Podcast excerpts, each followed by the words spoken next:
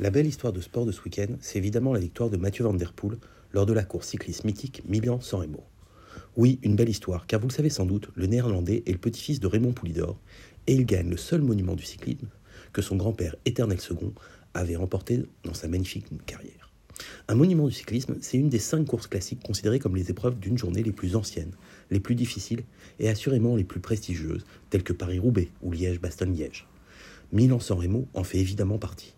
Une course si difficile à gagner que personne ne l'a emportée deux fois depuis Oscar Frère il y a près de 15 ans.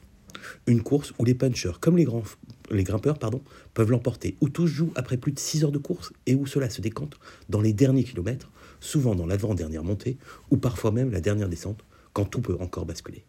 Samedi, Mathieu Van Der Poel a parfaitement maîtrisé sa course, malgré Todaj, Pogacar et ses coéquipiers toujours bien placés, malgré son ennemi juré, Wout van Aert en grande forme et archi motivé.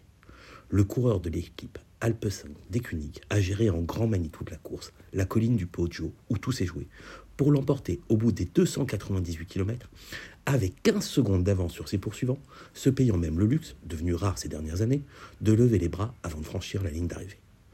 Pour Van Der Poel, c'est une nouvelle ligne à son magnifique palmarès.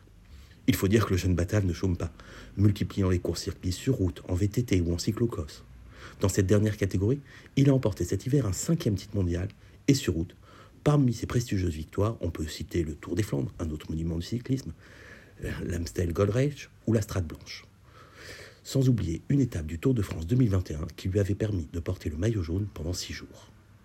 En gagnant à San Remo, Mathieu Van Der Poel a rassuré tous ses supporters après un début de, de saison morose sur route qu'il avait vu glisser à la 9 place du classement de l'Union cycliste internationale. Mais ça, c'était avant ce week-end et sa superbe démonstration sur la Classissima italienne. Prochaine étape dans 15 jours, à travers les Flandres, pour une éventuelle doublée après son succès de l'an dernier.